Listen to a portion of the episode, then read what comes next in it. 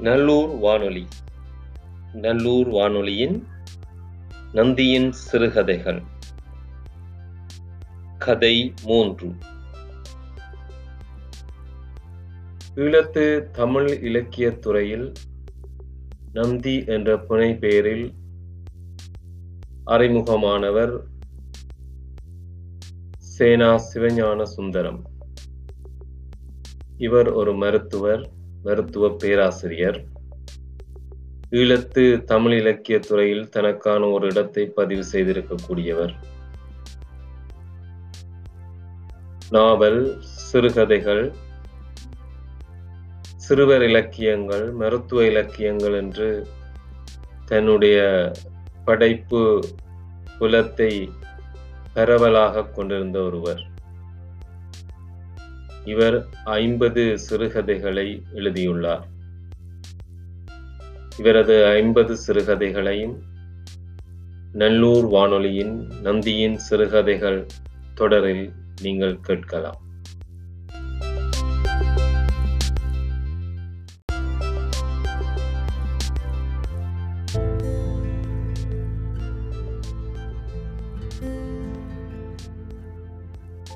நல்லூர் வானொலியின் நந்தியின் சிறுகதைகள்.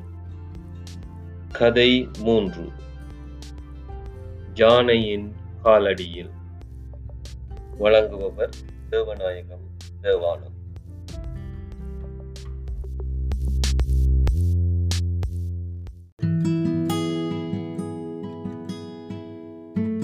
யானையின் காலடியில்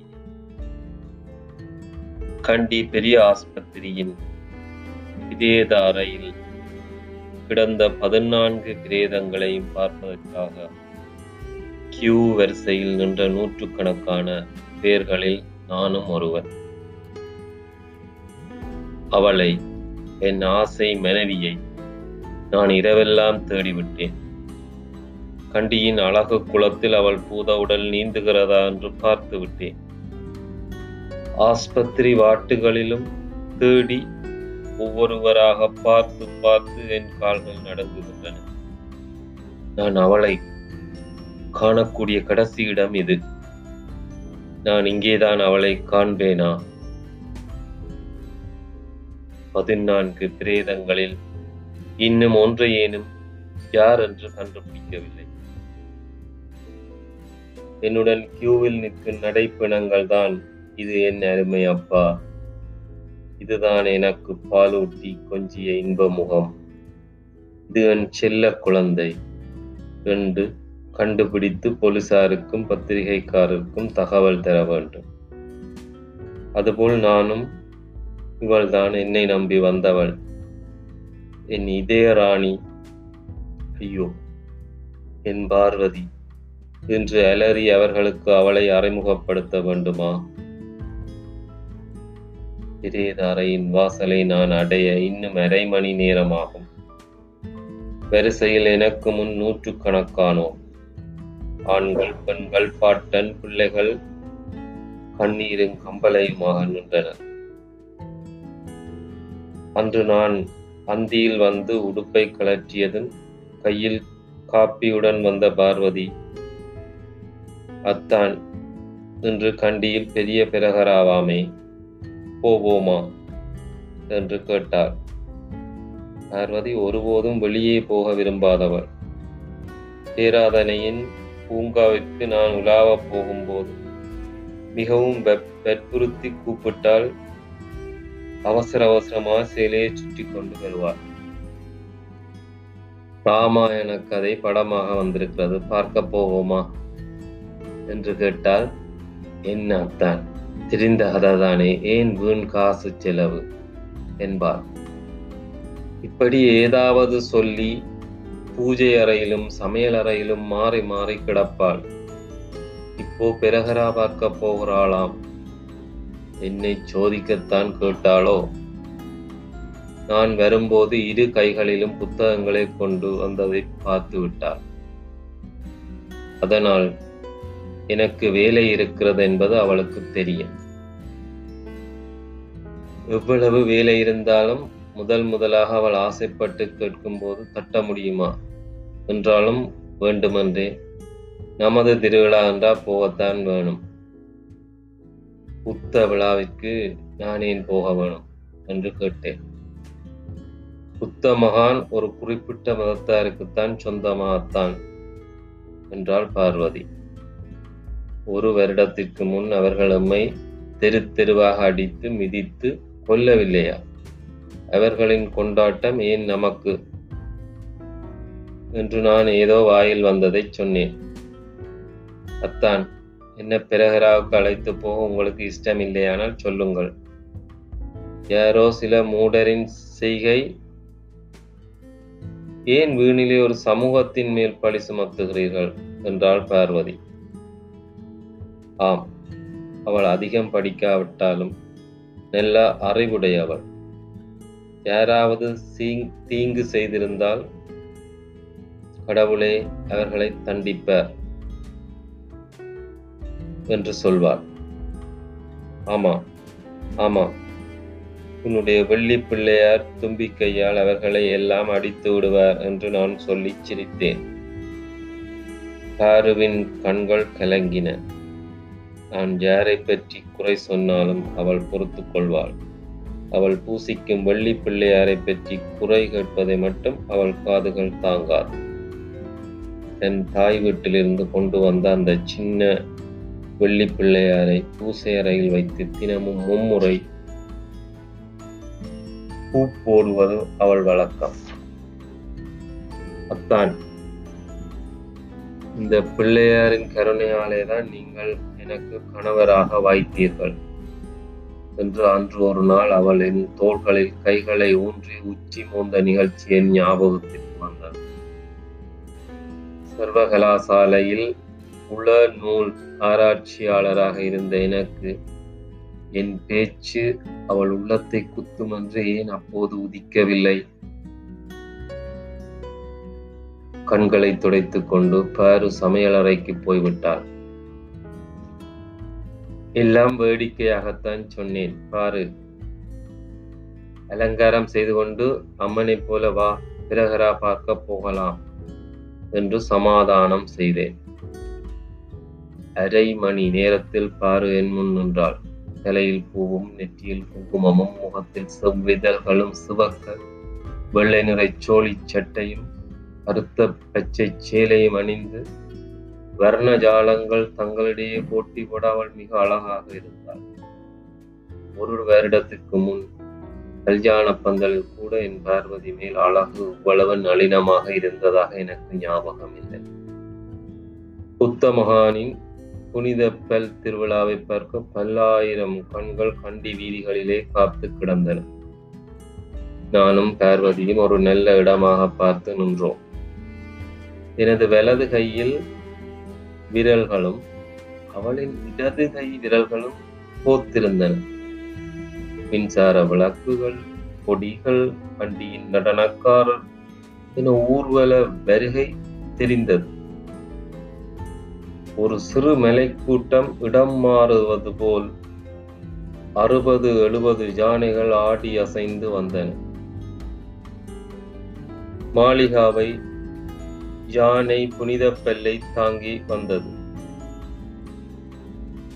தீப்பந்தம் பிடிப்பவர்கள் பந்தங்களை சுற்றியவாறு வந்து கொண்டிருந்தனர். தீ குழம்புகள் அங்கும் இங்கும் நாலா பக்கமும் சிதறின. எங்கும் சந்தோஷம் ஆரவாரம். சாது சாது புது பெரஹரா என்ற கோஷம். ஒரு நிமிடம் ஒரு தரம் கைகூப்பி கும்பிடும் நேரம். மலை கூட்டத்தில் ஒரு மலை சரிந்தது புரண்டது வெறி பிடித்து ஓடியது. ஆம் ராஜா என்ற பெயருடைய ஊர்வல யானை ஒன்று குதித்தது மிதித்தது. கருப்பங்காட்டிலே கரும்பு களிகளை வீழ்த்துவது போல மனித குலாத்தை சாய்த்தது. ஐயோ அலியா அமே புத்தா ஊர்வலம் சிதறியது. எங்கும் கூக்குரலும் அழுகையும் கேட்டன. மூடியிருந்த தெருக்கடைகளை உடைத்துக் கொண்டு உள்ளே புகுந்தனர் சிலர். எங்கும் போக வழியில்லாது கண்டியின் குளத்தில் குதித்தனர் பலர். விழுந்து மிதிபட்டோர் ஏராளம். ஊர்வலம் வந்த வீதி போர்க்களம் போல் காட்சி தந்தது. ஐயோ தெய்யனே மல்லி அக்கா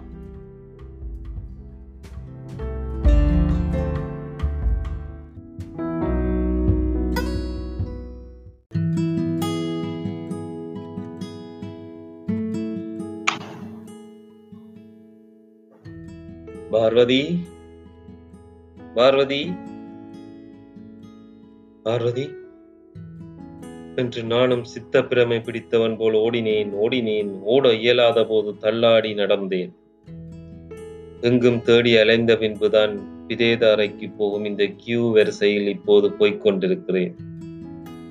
கியூ வரிசை பிரேத ஊர்வலம் போல் ஊர்ந்து போகிறது. என்னுடைய கலங்கிய மூளையில் பலவிதமான காட்சிகள். பார்வதி என் அத்தை மகள் சிறு வயதிலேயே என்னுடன் வளர்ந்தவள். ஞாபகம் இருக்கிறது. எனக்கு ஏழு வயது இருக்கும். அன்று நல்லூர் கந்தசாமி கோவில் பூங்காவன திருவிழா. நான் உடுத்திருந்த பட்டு வேட்டி காலடியில் சரசரக்க மிகச் சிரமத்தோடு பால் காவடி ஒன்றை ஏந்தி தேர் போன வீதிகளிலே நடந்து சென்றேன். பக்கத்தில் என் மாமா பார்வதியை தூக்கி வந்தார். அவள் குனிந்து என்னை பார்த்து பார்த்து சிரித்தாள். அரியா பருவத்திலே சிரித்த அவள் சின்ன முகம் இப்போது என் கண்களிலே விளையாடுவது ஏன்? அரியா பருவத்திலே சிரித்த அவள் சின்ன முகம் இப்போது என் கண்களிலே விளையாடுவது ஏன்?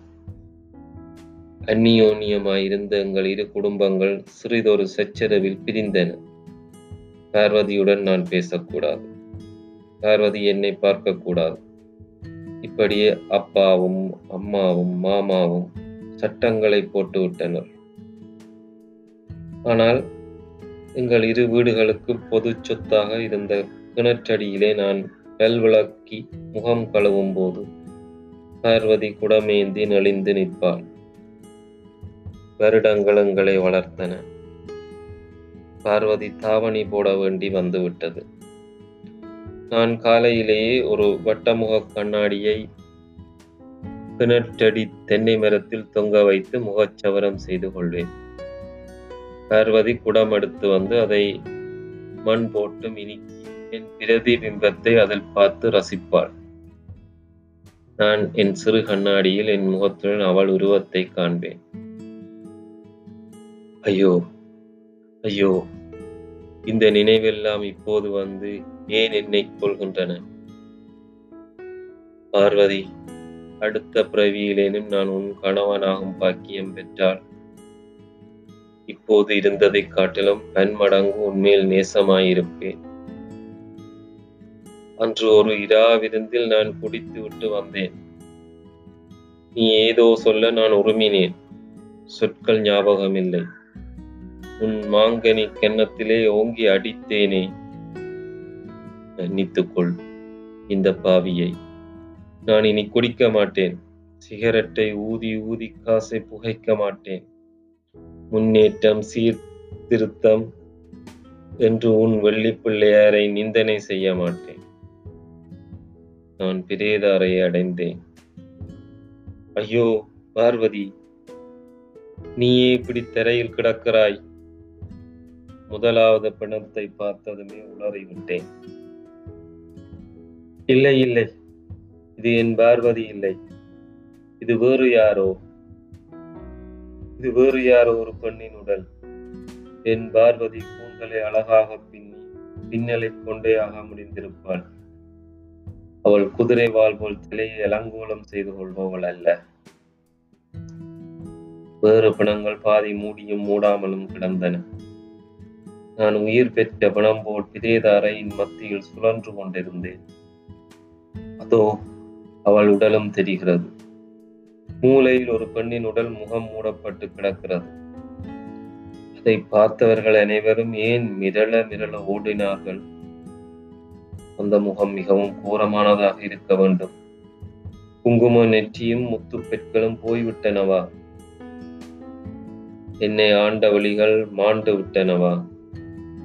நான் கொஞ்சிய கன்னம் போர்வை இல்லாத இடங்களில் பச்சை நிறச் சேலைதான் தெரிகிறது. மூலையில் கிடந்த பிரேதத்தின் முன் வந்து தள்ளாடினேன்.